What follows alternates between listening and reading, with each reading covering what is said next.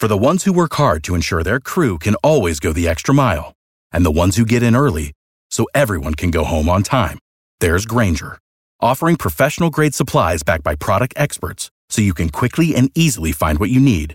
Plus, you can count on access to a committed team ready to go the extra mile for you. Call, clickgrainger.com, or just stop by. Grainger, for the ones who get it done.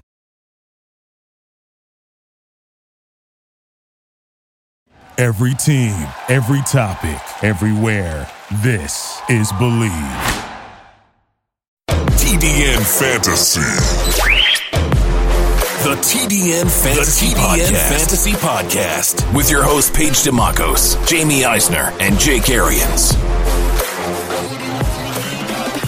Welcome into the TDN Fantasy Podcast. Paige Dimakos and Jake Arians today. No Jamie Eisner. He's got some. Uh, he's he's on the DL today. Uh, no no Jamie. So we're we're without our, our main dude. So uh, gonna be gonna be like the old days where it was just me and Jake doing the podcast. Back to back to the old fan rag days uh, here on the podcast. Yeah, no analytics, just me uh, talking football, but that's all right. There's nothing wrong. There's nothing wrong with that. Uh, we hope he feels better. We're also we're going to leave this podcast today uh, talking about uh, a challenge that has been made. I don't want to. Challenge is the right word uh, for a discussion that's going to happen. Explain between- yourself is better than, than, a challenge, but if you want to talk it, I'm happy to talk it. We can challenge it. Yeah, it's uh, explain yourself. JC Cornell, CEO of the Draft Network, uh, going to talk, uh, in Tampa Bay Bucks fanboy, going to talk with Jake Arians about the offense and some comments that were made over the weekend on social media. So that will happen when JC actually has a voice and does not have the flu. Uh, but we will talk about that a little bit at the end of this podcast. But Jake, let's let's start off with some headlines here. And the first headline we're going to get into is it is the midseason point of the NFL. Right, we're heading into Week Ten. We're we're past the midseason. There's been obviously tons of conversation around MVP. I think it's Russell Wilson. Um, yeah, I think you, that's hard to argue at this point. As good as McCaffrey and some other people have been, 22 touchdowns to one interception. You take him away from that team is how I like to look at the MVP. They they're terrible. That's exactly right. And he I, he just makes them go. I mean, the offensive line, eh. Running game's pretty good. Receivers, they don't have a true one. Tight ends on their third. Defense is well below average and terrible for for their standards. But they're seven and two and one of the top four best teams in the league because of him. So I, I don't think there's any question about the MVP. I, I, think that's the way I look at it, right? The the the elevation that he brings to that entire team, right? Uh, it's you know there are many teams you could take a player off of, and the team will obviously be significantly worse. But I think he's the one that I look at and go, that team is a train wreck without Russell Wilson. Not close yeah. to where they are right now in contention uh, for the best team in the NFC. That is obviously the superior conference this year. Uh, way, way, way better teams sitting in the NFC than there are in the AFC this year. Uh, but let's talk about the best team in the NFL, right? Because statistically, right, right now you have the New England Patriots, uh, who've only lost one game. We talked about that game on the last podcast on Sunday Night Football. And then you have the undefeated, the only undefeated team left in the San Francisco 49ers in the NFC, who sit to match up with that Seattle team for the first time this week on Monday Night Football, which I know you both of us are really, really yeah. That's gonna that's gonna be fun. That's an exciting matchup. Um, What's the best in your mind right now? Who is the best team? Not the best record, but who is the best team with the eye test right now in the NFL? I think the New Orleans Saints. I mean, you go five and zero oh with your backup quarterback and rally and figure out ways to win. And Kamara didn't play; he was hurt for some of that stretch. Their defense is number one against the run. Lattimore's playing like a true shutdown corner. Patrick Peterson in his prime type. I mean, like you're not getting more than sixty you know, four or five for 60 on that dude. If, and that's a good day. Um, Drew Brees back, Sean Payton, that combination coming off a bye now. Perfect timing for that. Kamara should be healthy. Latavius Murray was great in his absence. I think they can lean on him a little bit more and go back to that Ingram Kamara, which they've had the last couple years. What that, that makes Kamara a little bit better, in my opinion. Michael Thomas, star. Uh, Cook hasn't done much, but he should be healthy now coming off the bye. I just I don't think I don't think they're a good matchup for anybody. San Francisco against New Orleans, if you're talking about playoffs right now, San Francisco wants to run it a lot. Number one against the run. Uh, they I love the trade for Emmanuel Sanders. That helps, but if you got Lattimore covering him, and you can double Kittle, I, I don't like San Francisco's. Uh, the the ability for them to put up twenty. Uh, now their defense is legit. I talk about all the time. They got six guys, four you know, four play at a time, but they're rushing four. They have six guys to rotate in there that can all rush the passer. But you can run it on them, and you can play action on them. And I like Drew Brees and, and Sean Payton enough to be able to outscore them if there was a playoff game right now. Uh, it'd be really interesting to see where it's played. Uh, if New Orleans gets number one seed, I like them to get to the Super Bowl. I, I just think they're the most complete team all the way around. The Patriots in the AFC, yes, but they have serious deficiencies and they played nobody. Their one opponent beat the brakes off of them. And yes, I hear all about there'll be adjustments when they play the second time and all that. And I'll give you that. But it'll be interesting to see their next four or five games, how many more games they lose and how they look. Because you can't be that good when your quarterback is completely immobile and your left tackle is that bad. So, I mean, in my opinion, I like what San Francisco is doing, but I think they're a step down from the Saints. I think the Saints are the most complete and best team in the NFL right now. Yeah, I think there's a couple of teams in the NFL in the NFC that I like better than the Patriots. Right? It's just unfortunate they're not maybe four or five. Yeah, I mean, minus like, the yeah. Kirk Cousins thing we talk about every week. I still love the Vikings. Yep, they're a matchup yep. nightmare for everybody. Absolutely. Um, and it, the Packers, uh, with the exception of this past week, if anybody has to go into Lambeau and play that football team, yeah, because not many Rodgers, people have they don't have Melvin Ingram and Joey Bosa rushing the passer. Yeah, that's and, we'll, and we'll, we'll, talk about that when we preview Thursday night's game. But like that defense getting Der- Derwin James back at some point, when those two guys are healthy, that's the recipe to beat anybody. But not many people put two pass rushers on the field like that. No, not so, many people do. And I think I, am glad you brought up the Saints because I think the Saints are the least talked about team that is as good as they are right now. And I think it's because Drew Brees sat out for such a long time, right? But th- I think that's even more of an indication that they are the best team because they have been without their best player, their their Hall of Fame Super Bowl winning NFL starting quarterback, and did not. Not only did did they not lose any game, like they didn't go 500. They went undefeated. They went 5 and 0, win in Seattle, home against Dallas. I mean, they played some good teams in that yes, stretch. And Teddy Bridgewater was solid, but he wasn't spectacular. He wasn't Drew Brees. And they found ways to get it done. Like that defense is completely overrated. And if they get the number one seed in the NFC, and you got to go to New Orleans, it's hard. They get that is a significant home field advantage. Now, if they got to go to San Francisco, I just talked about that. I'll still like their chances. Uh, but yeah, I mean, I like the Vikings in the NFC. I like the 49ers in the NFC. I like the Seahawks in the NFC. I love the Saints. Yeah, the Carolina Panthers are a matchup nightmare for anybody if they get in. I mean, they're not easy to play against. They have them. They're leading the NFL in sacks right now. No, these are all teams. The NFC is going to be really, really interesting to pay attention to down the stretch. And I think the biggest differentiator when I'm talking about who I believe will be there at the end is I still don't believe in Jimmy Garoppolo. I don't. I know that he's won. I know that he he showed me a lot the other night on he Thursday did. night prime he time. Did. Like he won that game for them. But you're right. I mean, he hasn't done that much.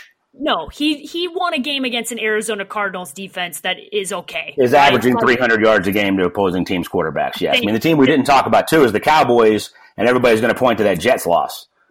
But them being healthy with Vander Esch back, they're a matchup nightmare for anybody. They can go on the road with the way they play and hit San Francisco in the mouth and run it down their throat. I mean, they're but they're they're dependent on Dak playing well, right? I just I all of that being talked about, I still think the Saints are the best team.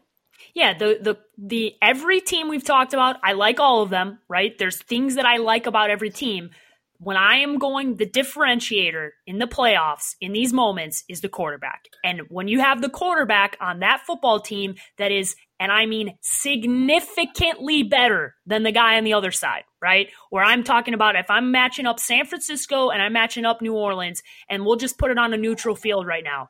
Jimmy Garoppolo ain't in the same conversation as Drew Brees. Okay. I'm not saying you can't get there, but right now, as it stands, you're talking about a Hall of Famer, Super Bowl champion versus a guy we've seen start less than an entire full season in the NFL. With the it's coach that did it. And you know how big I am on coach quarterbacks with history and success. I mean, you're talking Belichick and Brady, you're talking about Brees and Payton. I mean, that's, that's, exactly, that's the pinnacle exactly right there. Right. There's two other teams I want to throw out there, Paige, that are in the conversation that I think are interesting. The Kansas City defense has played really good the last three weeks against yes, some pretty have. good opponents. Mahomes comes back. Sammy Watkins looking healthy again. Tyreek Hill back. Damien Williams starting to run like we thought he would early in the year. They are interesting. If that offensive line can get healthy, they're interesting because now you're talking about you got to put up 31 to 34 to beat them. They're interesting. The other team that I think is really interesting, and we'll talk about it again when we preview tomorrow night, the Los Angeles Chargers sneakily getting healthy with their left tackle coming back. The fired offensive coordinator, and one point I want to make here when we talk about them is when you fire an offensive coordinator, that usually means the head coach is getting fired. You're not normally firing the offensive coordinator of a Philip Rivers led team. Very interesting. And I think the biggest thing with them that was missing was Melvin Gordon. Ekeler was great from a fantasy point of view, but I think we missed the football part of it when they don't be they can't run it between the tackles. Ekeler's not Gordon. He's a great accent to Gordon. But when they have Gordon and they can run it between the tackles and they can play action off of that. Now Mike Williams has a little bit more separation down the field. Keenan Allen's open a little bit more underneath. Hunter Henry's had been really solid. And when you get the left tackle back, who's played a little bit, he's now going to be uh, in Derwin James coming back on this defense. When Bosa and Ingram are healthy, they are really interesting. They were my Super Bowl pick going in, and they gave us no reason at all for a month to believe in them at all. But that performance Sunday against the Packers made me think if they get healthy, there's and we talked to you let off the show. We're halfway through, which makes us go, oh my God, we're halfway through. Which means we don't really know a lot. There's eight more games. There's a lot of football left to play. The, the Chargers and the Chiefs are going to be really interesting in the AFC coming down the stretch. And I guess we can't really have this conversation without talking about the Baltimore Ravens. They've been spectacular. They got to get healthy on defense. That secondary is finally getting healthy, but they can run it on everybody. And if Lamar plays like he did the other night against Brady, they're going to be in it with everybody too because they can take that show on the road. Yes, they can. They can take that show on the road and they have one of the best players and they have one of the best coaches right so yeah. you're talking about when you when you have the coaching staff and the caliber that they do to go on the road and win a football game to have a good home field advantage right? We got to look at some of the schedules for some of these teams. I think yes we're halfway through but we have halfway left. That's the way i look at it. We've learned a lot but we have a lot yet left to learn. And yes the san francisco 49ers might have been the best team in the first half. Guess what? I would much rather rather be the hot team in the second half going into the postseason than the team that looked great coming into the season and then fizzled out as we went along. Go right? back and, and look at the November records of the most successful franchises from the last 10 years. They're all 3 and 1, 4 0 every November. They're starting to build it up and get hot going into December, which leads you into playoff football. It's the second half that matters. And we forget about injuries. Everything in the NFL is what have you done for me lately? Week to week, day to day, break the news who was hot, who had a big week this way, and you forget about guys that are vital pieces to what you want to do that may have been on IR early or missed the first half of the season or played the first two weeks and went down and missed four and they're coming back. There's teams that are going to get healthy and then the schedule changes up. You know, it's uh, it's really interesting because you, we look at okay, you are what your record says you are. That's true. any win in the NFL is a good win, but they're not all created equal. Like the Buffalo Bills have had an extremely easy schedule we'll see how they finish. That's and and they're they're not all created equal, which is why I looked at that list of quarterbacks, like I said, that have played against the New England Patriots and said, "Yeah, that's nice, but like you haven't played anybody. You haven't played anybody. And the second you played, oh, by the way, a lot of people who are critici- who have criticized Lamar Jackson, it's not like they played Aaron Rodgers and they got beat up. They played a, a second year quarterback who's taken a lot of criticism and got lit up. Got the dro- 37 points. That's yes. exactly right. That was so, my tweet. Was that the, the greatest defense ever, the worst schedule ever? How do you win the Super Bowl and have that schedule? Nobody's the greatest defense ever after eight weeks in the NFL. Exactly my point. There's a lot of football left to be played. You don't start comparing them to the 2000 Ravens and 85 Bears. No, no, Their defense is as good as it's been since the early 2000s. I've been, I've been on the record of saying that. They're going to be a really tough matchup for anybody. But you can run it on them. I've been saying that for three or four weeks. And it happens. And they ain't, they ain't those guys. They ain't those guys. No. No, please. if you if you want to see the angriest version of Paige Dimakos, please compare the what I've seen from the New England Patriots defense to the 85 Bears. Go ahead, see what happens because you will see the angriest version of me that exists on planet Earth if you put I mean, those two defenses in the same. Yeah, you start sentence. talking about the 85 Bears, the 2000 Ravens, the 2008 Steelers. Those are Super Bowl winning teams that did it for the entire season into the playoffs and won the Super Bowl. Like don't don't get at me with with eight games with eight to go and you've played nobody. Like yeah. nobody. Lamar Jackson put up 37 on you and blew that 7.6 average out the window. Yeah, we'll we'll see we'll see what happens as we continue down the stretch. You know, it is it is interesting though while we talk about this. But sorry to cut you off. Like the best team, we were talking all these teams in the NFC, and there's the Patriots. It's interesting. A couple weeks later, now you're talking You're talking Patriots. You're talking Ravens. You're talking Chiefs again with Mahomes getting healthy. You're talking maybe the Chargers sneak in there. If the Raiders beat the Chargers, they're five and four. They're solid. They're playing really good football. It's not as bad as we thought. And the Texans could get hot. They're up and down. But then you got those four or five teams in the NFC. Like it's nice that if the Chargers can make a run, the Chiefs can get healthy. That you got four really good teams in the, in the AFC. That it's not just going to be a Baltimore Kansas City rematch. No, it's not just going to be a rematch, and that that that's because there's a lot of really really good teams in the NFL, and I hope we I hope we get as much parity down the stretch as we have right now. The next thing I want to talk about here, headline wise, is whether or not Antonio Brown comes back to the, the NFL this year. And that's because we've reached the point, and, and the team he's been linked to is the Philadelphia Eagles because they're without DeSean Jackson now moving forward. And teams are a little bit more willing to take on the risk when they need, when they're in a position of need, right? And, and Jake, I want to ask you do you think Antonio Brown plays in the NFL again this year? I do. Uh, it pains me to say that but it is a what, what have you done for me lately? And he's too good not to be playing somewhere. Somebody's going to take a chance. He was linked to the Seahawks last week before they got Gordon off waivers. Uh, he's being linked to Philly now with DeSean Jackson out for the year. That makes sense to me. That's a very solid locker room, uh, solid leadership in that locker room. It's not a place where he's going to be able to go wreak. He's not going to be able to go wreak havoc anywhere he goes. I mean, this is, and before he does it, he needs to actually be contrite, have a real apology, humble the hell out of himself, quit tweeting your bank account and all this stupid BS that's gone on. If that's the case, then no, he's not. But if he wants to humble himself, and he's too good to finish his career this way, he's got too much good football left.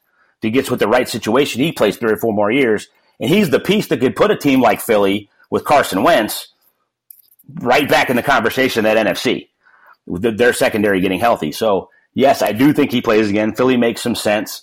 Um, but it wouldn't surprise me at all if he finishes and plays six games with somebody. Yeah, I think there uh, teams become more willing to take on the headache when you all of a sudden have a position of need, right? And you see your opportunity to make the postseason, and you see hey, I need to make sure that we are able to get what we need and have a guy who's going to be able to make this team better. And the reality is, as big of a pain in the ass as Antonio Brown is, he's still arguably the most talented wide receiver in the NFL. The guy was. I don't think he's what he was the last couple years. He looked slower to me last year, but he's damn sure top 12, top yes. 10. He's a huge addition to anybody. You know, the other team that's very interesting to me is the San Francisco 49ers.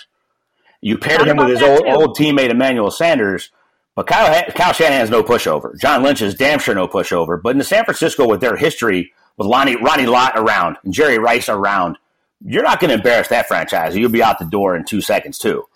That's one that I could see maybe having discussions. You're talking about AB, Emmanuel Sanders, Kittle, with that healthy back backfield with those three guys.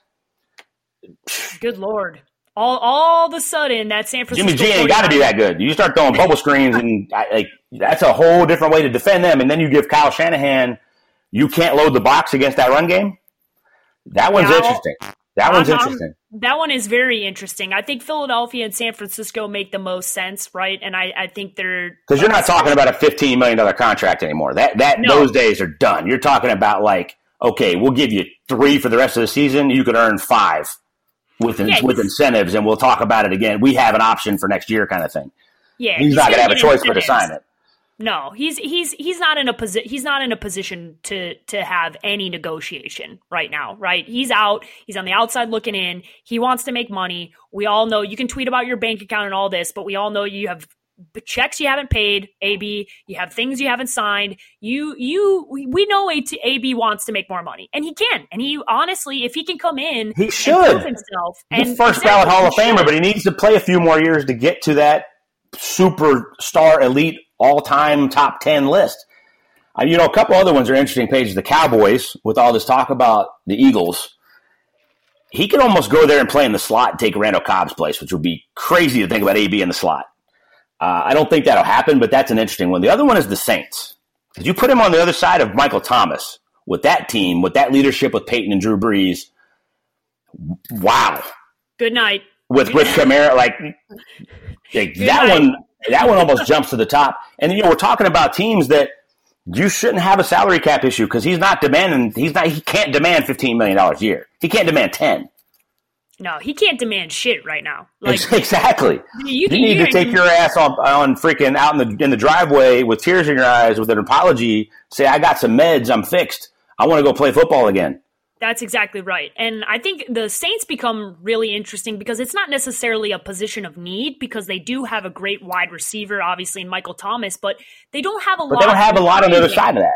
Yes, correct. They don't have a lot uh, uh, to the other side of him, and this they know this window right with Drew Brees is is closing, right? Like they they know they've got a couple years here, but this is the first time you know Drew Brees was gone for a couple of games. It's a reminder that he's getting older. This isn't going to last forever, and they know they have a good opportunity here. And if I trust anybody to try and kind of fix it, right? There's not not a lot of coaches in the NFL. I'd say, hey, I trust them to try to try this, right? And I know that if they if it's not working, they're just going to go, okay, let's move along. Sean Payton's one of those guys. Yeah. I, I, think between him and Drew Brees, they could have a conversation. They could try to get the best version of Antonio Brown out of him, and they'll feel fine moving along if he be, if he creates issues, right? And they will just say, okay, let's cut our losses and let's move along. But I do think he's back in the NFL, and I do think he's back this season. Uh, I got I one other one for you. We also don't know about some of these investigations that were going on. All that stuff got dropped yes. when he got cut. So the, the media, we don't know about all that. One other really interesting one is the Baltimore Ravens. Okay. With his cousin Hollywood Brown. Mm, they need re- they need receiver help. Now you got Willie Snead. They signed to an extension, but that could be really interesting too. Uh, just an extra piece to throw out there. I don't know that would happen, but if you're a Steeler fan, oh god, that'd be the worst thing ever. But that that one's like outside the box, and you're looking, going really good leadership, really good head coach, strong head coach, no pushover locker room to have to go fit in, but you'd be excited to go, okay, I'm now a Raven when you're Antonio Brown. That one's interesting too. There, there's some decent landing spots for him. I do think he plays at least six games this year. That's a really, really good one, especially with the link to his cousin. Right, they're actually pretty close from from on the outside looking in. They, it seems they have a pretty good relationship, so that might be a good opportunity for him to to take advantage of. Hey, this is a good good shot for me. You know, you can rally around that revenge and that pettiness that is, hey, you want to go take it to the Steelers. This is in the division. This will mean more to you. That stuff matters to him, right? And it's another and, and place I, like San Francisco where Ray Lewis is around, Ed Reed's around. Like, you're not getting away with that stuff because no. they're, they're still part of the team. And those dudes ain't letting that fly. Even though they're long gone, they're Hall of Famers, they play, like, they're around. Like, don't no, think you're going to be on the sidelines jacking around as a receiver in San Francisco and not hear from Jerry Rice. Uh, I don't think you're not going to have Ed Reed in your face. And uh, I've stood next to Ed Reed. Uh, AB, you want none of that. You want none of AB that. AB knows Ed Reed very well. He wants none of that. I promise you. you want none of that smoke. Tell just let me tell you that right now. All right, the last headline we want to get into here is Jake. You actually had the uh, the ability to go to the NFL because the Bucks played there not that long ago, and you had a a really good experience. You talked about it on the podcast. Um, and the NFL in London is something we've discussed at length about whether or not there will be a team in in the NFL in London full time. And I'm in agreement with you. I think it happens because there's a lot of money to be made, right? And we know how the NFL is. If there's a lot of money on the table, there's going to be a push to make this happen. And the latest team to be linked there is the LA Chargers, to which Dean Spanos had a lot of words that I'm not going to use on this podcast. But the answer was no, right? The he LA Chargers. let's just say he emphatically shot that down, right? Yeah. Um, that was a big fat no, and he wanted to make that sh- very clear. Now, the obviously the thought process around that is they have no home field advantage. LA is not a market that the Chargers are actually going to, I think, ever dominate because or have a no. They make sense. They, that San one made Diego and LA battle each other, and then they moved a team from San Diego to LA, and now they not only that. I mean, Stan Kroenke owned the land Hollywood Park was on, bulldozed Hollywood Park to build the stadium, which he owns right? The the, the Chargers yes. are going to pay them rent to play there. It's not the same thing as the Meadowlands where the Jets and the Giants share that, and the state of New Jersey owns it. Uh, this is a very different situation. They make sense from that point of view that there's a lot more money from ownership to be made going to London. I don't think it's going to be that team. But now that I've been over there and seen the excitement and seen the Tottenham Hotspur Stadium that they built in conjunction with the NFL, hearing that 15 miles away they're going to build a true NFL type training facility and the new collective bargaining agreement talking about going to a 17 game regular season, I've seen reports that there'll be an eight game rotation in London until we actually have a team that moves over there. But I think it's, well, I, I think I said within five to eight years. I might have said three to five years on the, on the podcast earlier when I got back. I think it's five to eight. I don't think there's any doubt there's a team over there. There's too much money. There's too much excitement.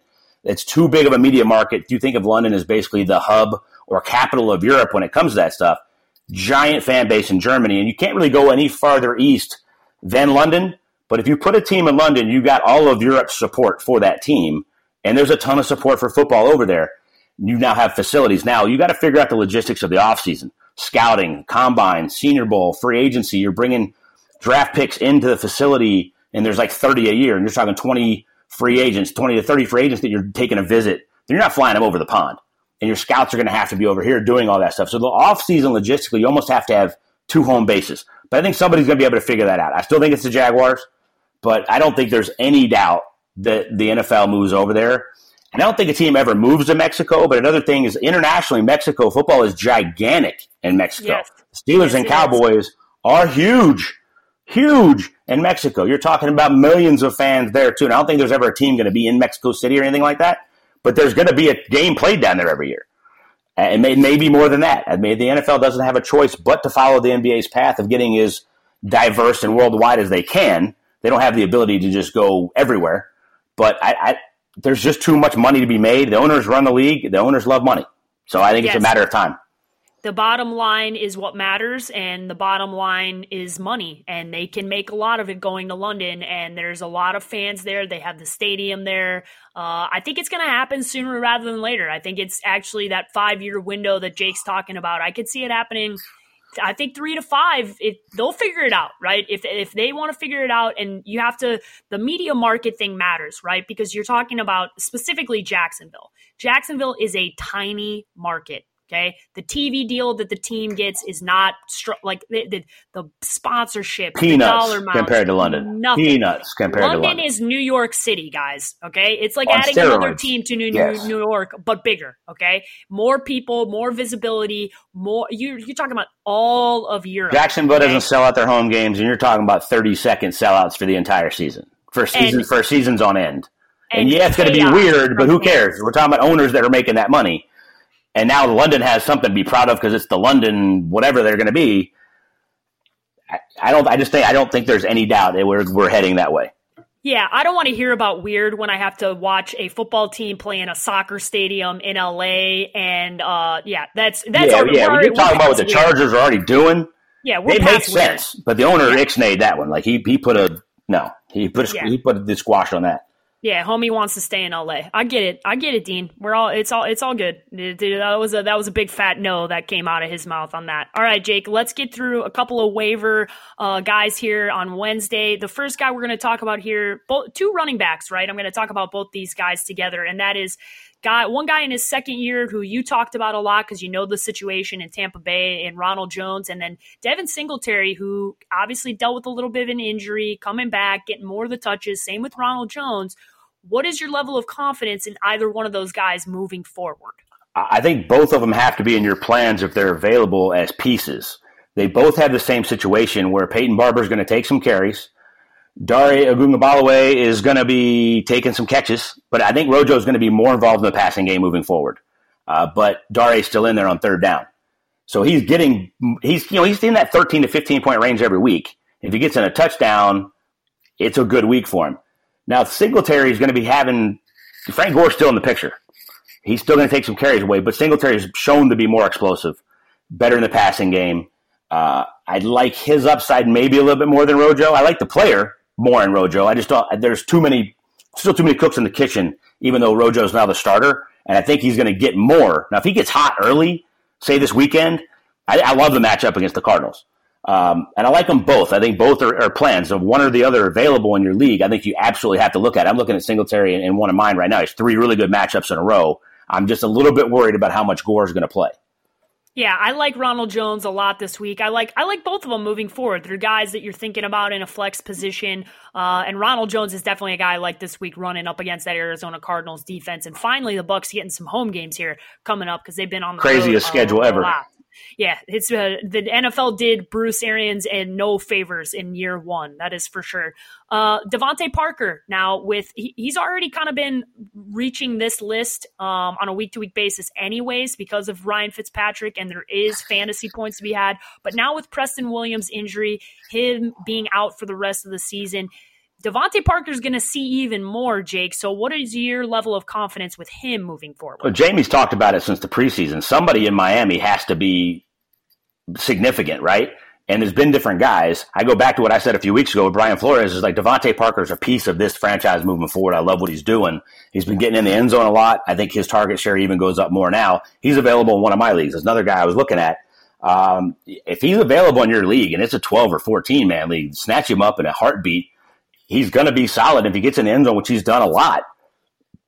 Seems to have uh, chemistry with Fitzpatrick, and the coaching staff likes him. He's been healthy. He's catching more balls this year. His drops are way down.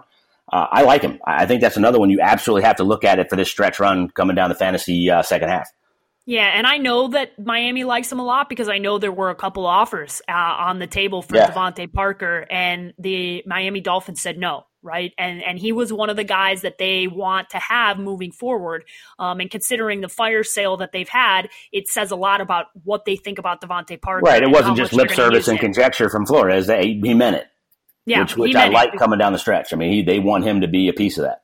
Absolutely. All right. The last guy here we're going to talk about is a guy that had a lot of potential. We were very excited about him last year coming out and dealt with an injury, another injury again, and that's Derrius Guice, right? So on a bad football team, dealt with multiple injuries now. Jake, are you taking a flyer on him in in thinking that he might come back and have some value? No, I'm not. I, I go back to what I've said. All these guys on ACLs.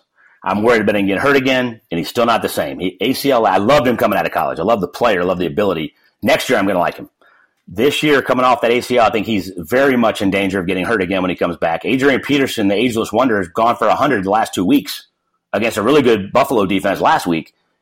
New head coach who's giving it to AD.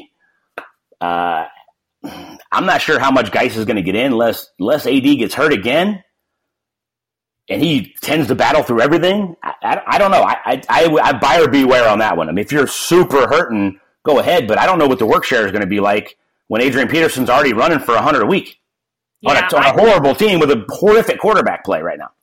Yeah, I can't imagine that he's going to have uh, uh, just from a football perspective, right? It doesn't they're not winning anything this year. So I think he's going to have limited touches because of the injuries he's suffered. They got to be imagine, careful with him. Yeah, I, I, can't imagine it is not a smart football decision to put him in there and risk him being re-injured for next season when you have nothing going. He's a first round pick that you've got nothing out of and a lot of money invested at this point. You got to be really careful coming down the stretch with him. Adrian Peterson, you've got nothing owed moving forward, you can ride him all, all you want. And he wants yeah. that. So and he's done a damn good job. The other three guys, I think, on anybody's situation, fantasy wise, I mean, I'm seven and two and nine and zero oh in, in two of the bigger leagues, and I'm looking at all those guys. I mean, they they fit with what I'm trying to do coming down the stretch because you can't look at just one week. You got to look two, three, four weeks ahead. Those other three guys can help just about everybody's team, but they should be able to fit one way or another. I don't think I, Guice is way too much of a flyer for me. I'm not that desperate in any of my teams. Yeah, it's about to start. It's about to start uh, talking, even sniffing that fantasy postseason. We're in week 10. A lot of people start playoffs come week 14. So start thinking about some of these guys that can be helpful for the next couple of weeks and, and get you those wins that you can get yourself into the fantasy playoffs. All right, we're going to end the podcast here, Jake, with previewing Thursday night football. We have a good one here. Uh, two teams. One, the Raiders have been a much better football team uh, than most people expected them to be. And the Chargers, although they've had they've been a disappointment, right, thus far. They have been better over the last few weeks. And I think the big key here is, and we've talked about it a little bit, they're getting healthy, right? They have had th- this team, for whatever reason, I think the training facility needs to see what kind of water they're drinking because this team suffers more injuries than any other team in the NFL. I swear, over the last five years, in this window where we've looked at them as a championship caliber team, they always have, and I mean stars, crucial players go down each and every year. And they're finally Hunter Henry back playing a big role for this team, as you've seen over the last few weeks. They're starting to get healthy. They're starting to get better. You have that, you have that Ingram and Bosa pass rush that's playing and playing well. They put themselves in a position to win every game If you saw what they did to Aaron Rodgers last week, they could do that to anybody, right? And that's that's what they have to do to continue to win. And this might be a team that gets hot down the stretch. One of the things I want to mention, Jake, before you pick this game is Philip Rivers leads the league in passing, which was a big surprise to me because considering how this team hasn't played its best version of itself yet, right? And that's quietly Philip Rivers has had a pretty decent year passing, obviously leading the league. And now this might be that stretch where Philip kind of turns into the fantasy quarterback you want. And I really like this matchup for him against the Raiders. The Chargers are a one and a half point favorite on the road. I'm putting quotes because they're on the road, but they're about a 45 minute flight away from each other. What do you see happening in this one, Jake? They're on the road. I went to their home game against the Raiders last year, and it was 80% black and silver. So, like, every game they play at home doesn't really matter other than you don't have to go get on a plane and travel. Um, look, I'm going to start with the Raiders side. I love what they've done. I've said for weeks now they're they're significantly better than a year ago. They went from the oldest team to like top five youngest team. Josh Jacobs has been really good. They're running it great, which is allowing Carr to be very accurate. Play action game is solid. Waller's been spectacular when Tyrell Williams plays. He's he's getting there. Um, their secondary was banged up. They were they were really good in the opener against against the Broncos on Monday Night Football safety uh, Abrams from Mississippi State goes out. He's on IR for the year. Gareon Conley was their best DB. They traded him away. They've had other injuries.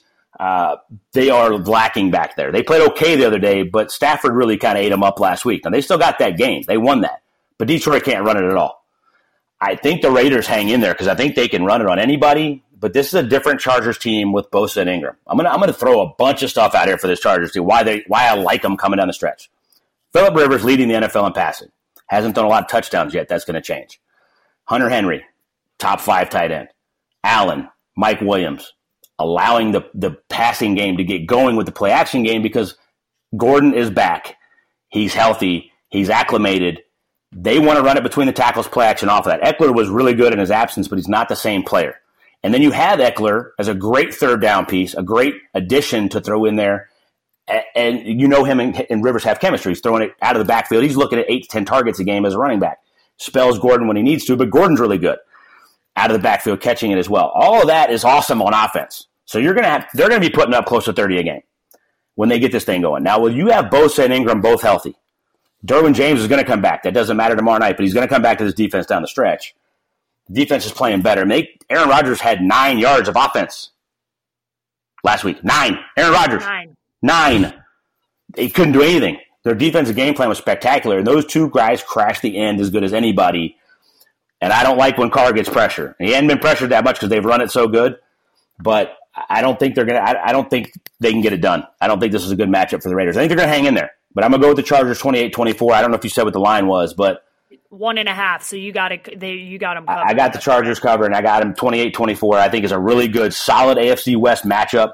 I like where the Raiders are heading. I like what they're building. I like what Mayock and Gruden, Gruden are doing, but I don't think the matchup is there. And I think this Chargers team has done enough to hang in there. I also say whoever wins this game is one game behind the Chiefs in yes. the AFC West, and, and they're both right. They're hanging in there, right? I mean, like. They're, they're hanging in there. That's for, that's for sure. They're hanging in there, and I think they have sustained all those injuries you talked about. By the way, they get their left tackle back, who was coming off blood clots, and they were worried how much he played. Well, it's been two games now.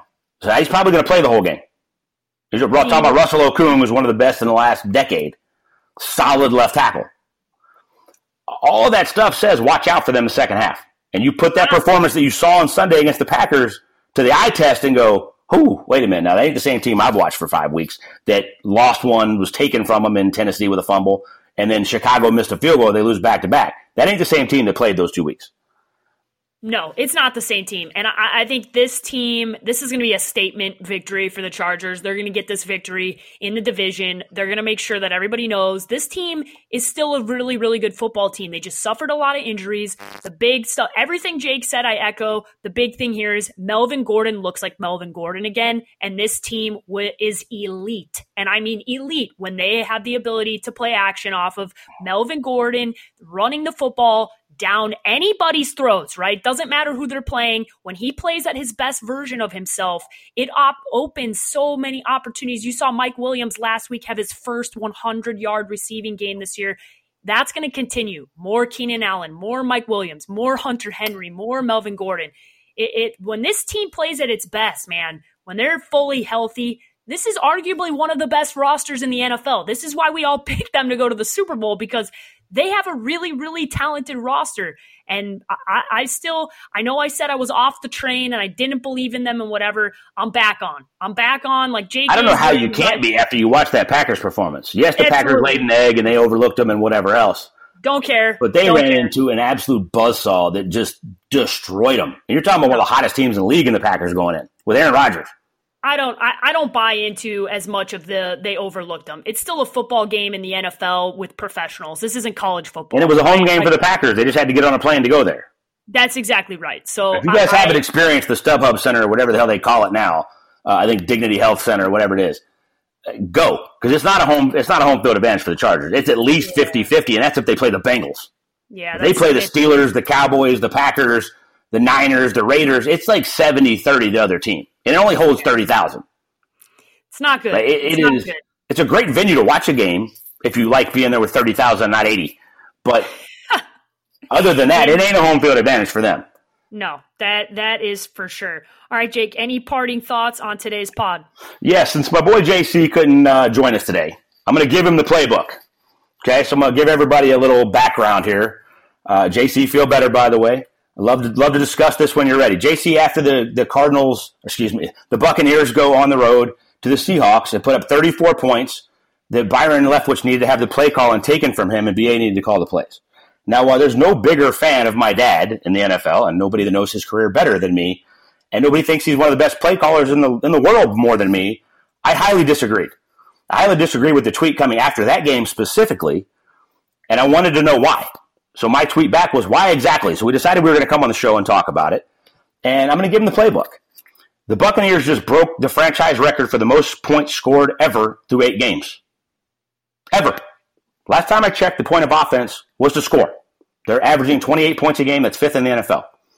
Now, whether middle of the pack in some, some st- statistical categories, I don't really care about stats. The statistical categories all lead to scoring points.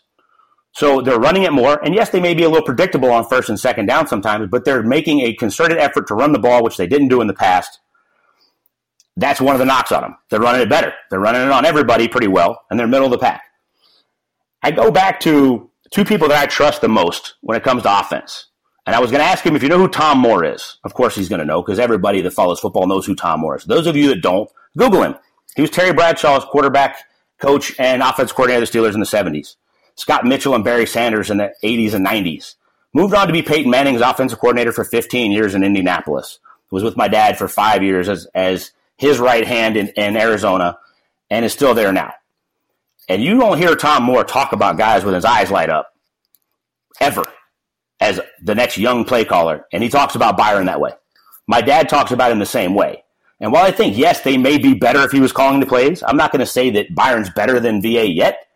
It was time for BA to step away and give it off to somebody. He's also looking over his shoulder and can over trump him at any time he wants, change the play whenever he wants. He's involved in the game plan and everything that goes on.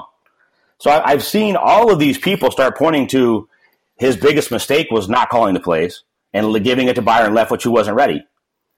He's getting better. This season is all about this entire team getting better. Now, he wants to win every week, of course. But you can't tweet after they put up 34 points and Jameis has his best week of, of the year, best game of the year on the road in Seattle. Take that team, who we just talked about, top four in the NFL, to overtime. And all it takes is the coin flip. Seattle got it and they won. If the Bucs get it, I think they go down and score and win because Seattle hadn't stopped them the whole game. So, like, there's your playbook. If you want to come argue this with me, there's my argument. I, I'm not even looking up anything more statistical than that. But when you're talking about you just broke the franchise record for the most points scored through eight games, and I think you're going to be significantly better the second half of the year, because at any time in an offense, and it so, reminds me so much of my dad's first year in Arizona. Carson Palmer threw a lot of picks, and they were all over Carson. 60% weren't his fault. Receivers run it too deep. They run it too shallow. Nuances of Carson was in a West Coast offense, and now he's not in the terminology. It takes a while to get that going. Jameis has played really good at times this year. He's played bad in a couple games. Their schedule sets up better for him to play really good down the stretch. And that would be really interesting to see where this offense finishes down the stretch. The problem with this team is they have really young guys on defense. It's five rookies playing at one time this weekend. Playing with a team that's going to blitz, they're going to play man, they're going to do what they do. They've been lit up in the secondary. They got to play better there. They got to get more sacks. They got to get more turnovers. They've only got, I think, four interceptions or five on the year. That's got to change, and it will down the stretch. But you can't, after that game, as a Bucs fan, as an educated film watcher, tweet that that's what needs to happen because it doesn't. So there's your playbook. Study up, and we'll talk about this later. There's my rant for the day. Study up, and uh, we'll get to it. I can't wait. It's going to be an awesome conversation between JC and Jake. Uh, as he said, uh, J- JC, you're going to have to get in line because uh, although you might think you might be a bigger fan of Bruce, I, I was here first, right? So you think you know how the offense and how things go. Uh, trust me, I want him calling the plays just as much as anybody else. Uh, but Byron has deservedly so is in that position. And if you're not watching the whole football game, then you're obviously not seeing Bruce over his shoulder on multiple occasions talking to him about the offense. Trust with, with his play sheet in hand. That's trust me. Listening Bruce to every call. Very exactly. Bruce is very involved, and the offense was not to blame for that loss. In fact, they did everything they needed to. I mean, I read an article yesterday about how he needs to be the one in Jameis's ear screaming at him, and Jameis needs somebody to scream at him. He didn't scream at anybody. He didn't scream yeah. at Carson. He damn sure didn't scream at Ben because Ben didn't respond to that. He does what the player needs best to respond to, and don't think he for a second he's not involved talking. But if you want, you want to oh. put the, you want to put the pieces together here. Byron played for my dad. He thought enough of him to make him the quarterback coach in Arizona his first year coaching. Then he became the Arizona play caller. They didn't want to leave because they thought that much of him. Clyde Christensen, the actual quarterback coach, was with Tom Moore and Peyton Manning for all of those years, was with my dad in Indy in 2012, goes all the way back to Temple with him.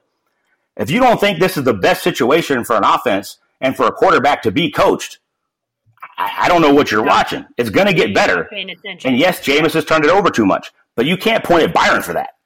No, that's not Byron's fault. And and trust me, for those who think that Bruce needs to yell, I have seen Bruce undress. Oh, he yells. Look, he yells at the guys that need to be yelled at. Your quarterback isn't always one of them. Go read the book. Yeah, trust me. Uh, Bruce don't have a problem speaking his feelings to his players. As if you talk to any of his former players, will say one of the, their favorite things about him is that they always knew exactly where they stood because Bruce was always transparent with them. They always knew exactly what needed to happen and how to get better. Uh, we'll leave it at that. JC, can't wait to have you on the podcast to talk about it. Uh, Jake, how can everybody follow you on social media? And Trey, I'm still waiting on your butt too. So quit quit dodging me and let's get that one going as well. Uh, Jake B. Arians on Twitter. I'm sure it'll be a very interesting week on my Twitter. Uh, you guys can follow me at the underscore sports page with an eye on both Twitter and Instagram. And yeah, listen, uh, you can't come, you can't come at us and expect that we're not going to fight back. So you want to, you want to have Twitter fingers. You better, you better put your money where your mouth is, Trevor. Uh, don't think we don't remember. So we'll we'll we will we will get both those guys on the podcast here soon enough. Uh, thank you for listening to the TDN Fantasy Podcast. Without the ones like you who work tirelessly to keep things running, everything would suddenly stop. Hospitals, factories, schools, and power plants—they all depend on you. No matter the weather, emergency, or time of day, you're the ones who get it done. At Grainger, we're here for you with professional grade industrial supplies. Count on real time product availability and fast delivery. Call clickgrainger.com or just stop by. Grainger for the ones who get it done. You know, when you're listening to a true crime story that has an unbelievable plot twist that makes you stop in your tracks? That's what our podcast, People Are the Worst, brings you with each episode. I'm Rachel. And I'm Rebecca. We're identical twins who love true crime cases that make you say, didn't see that coming, and we hate the people responsible for them. Listen to People Are the Worst now on Apple, Spotify, or wherever you get your podcasts.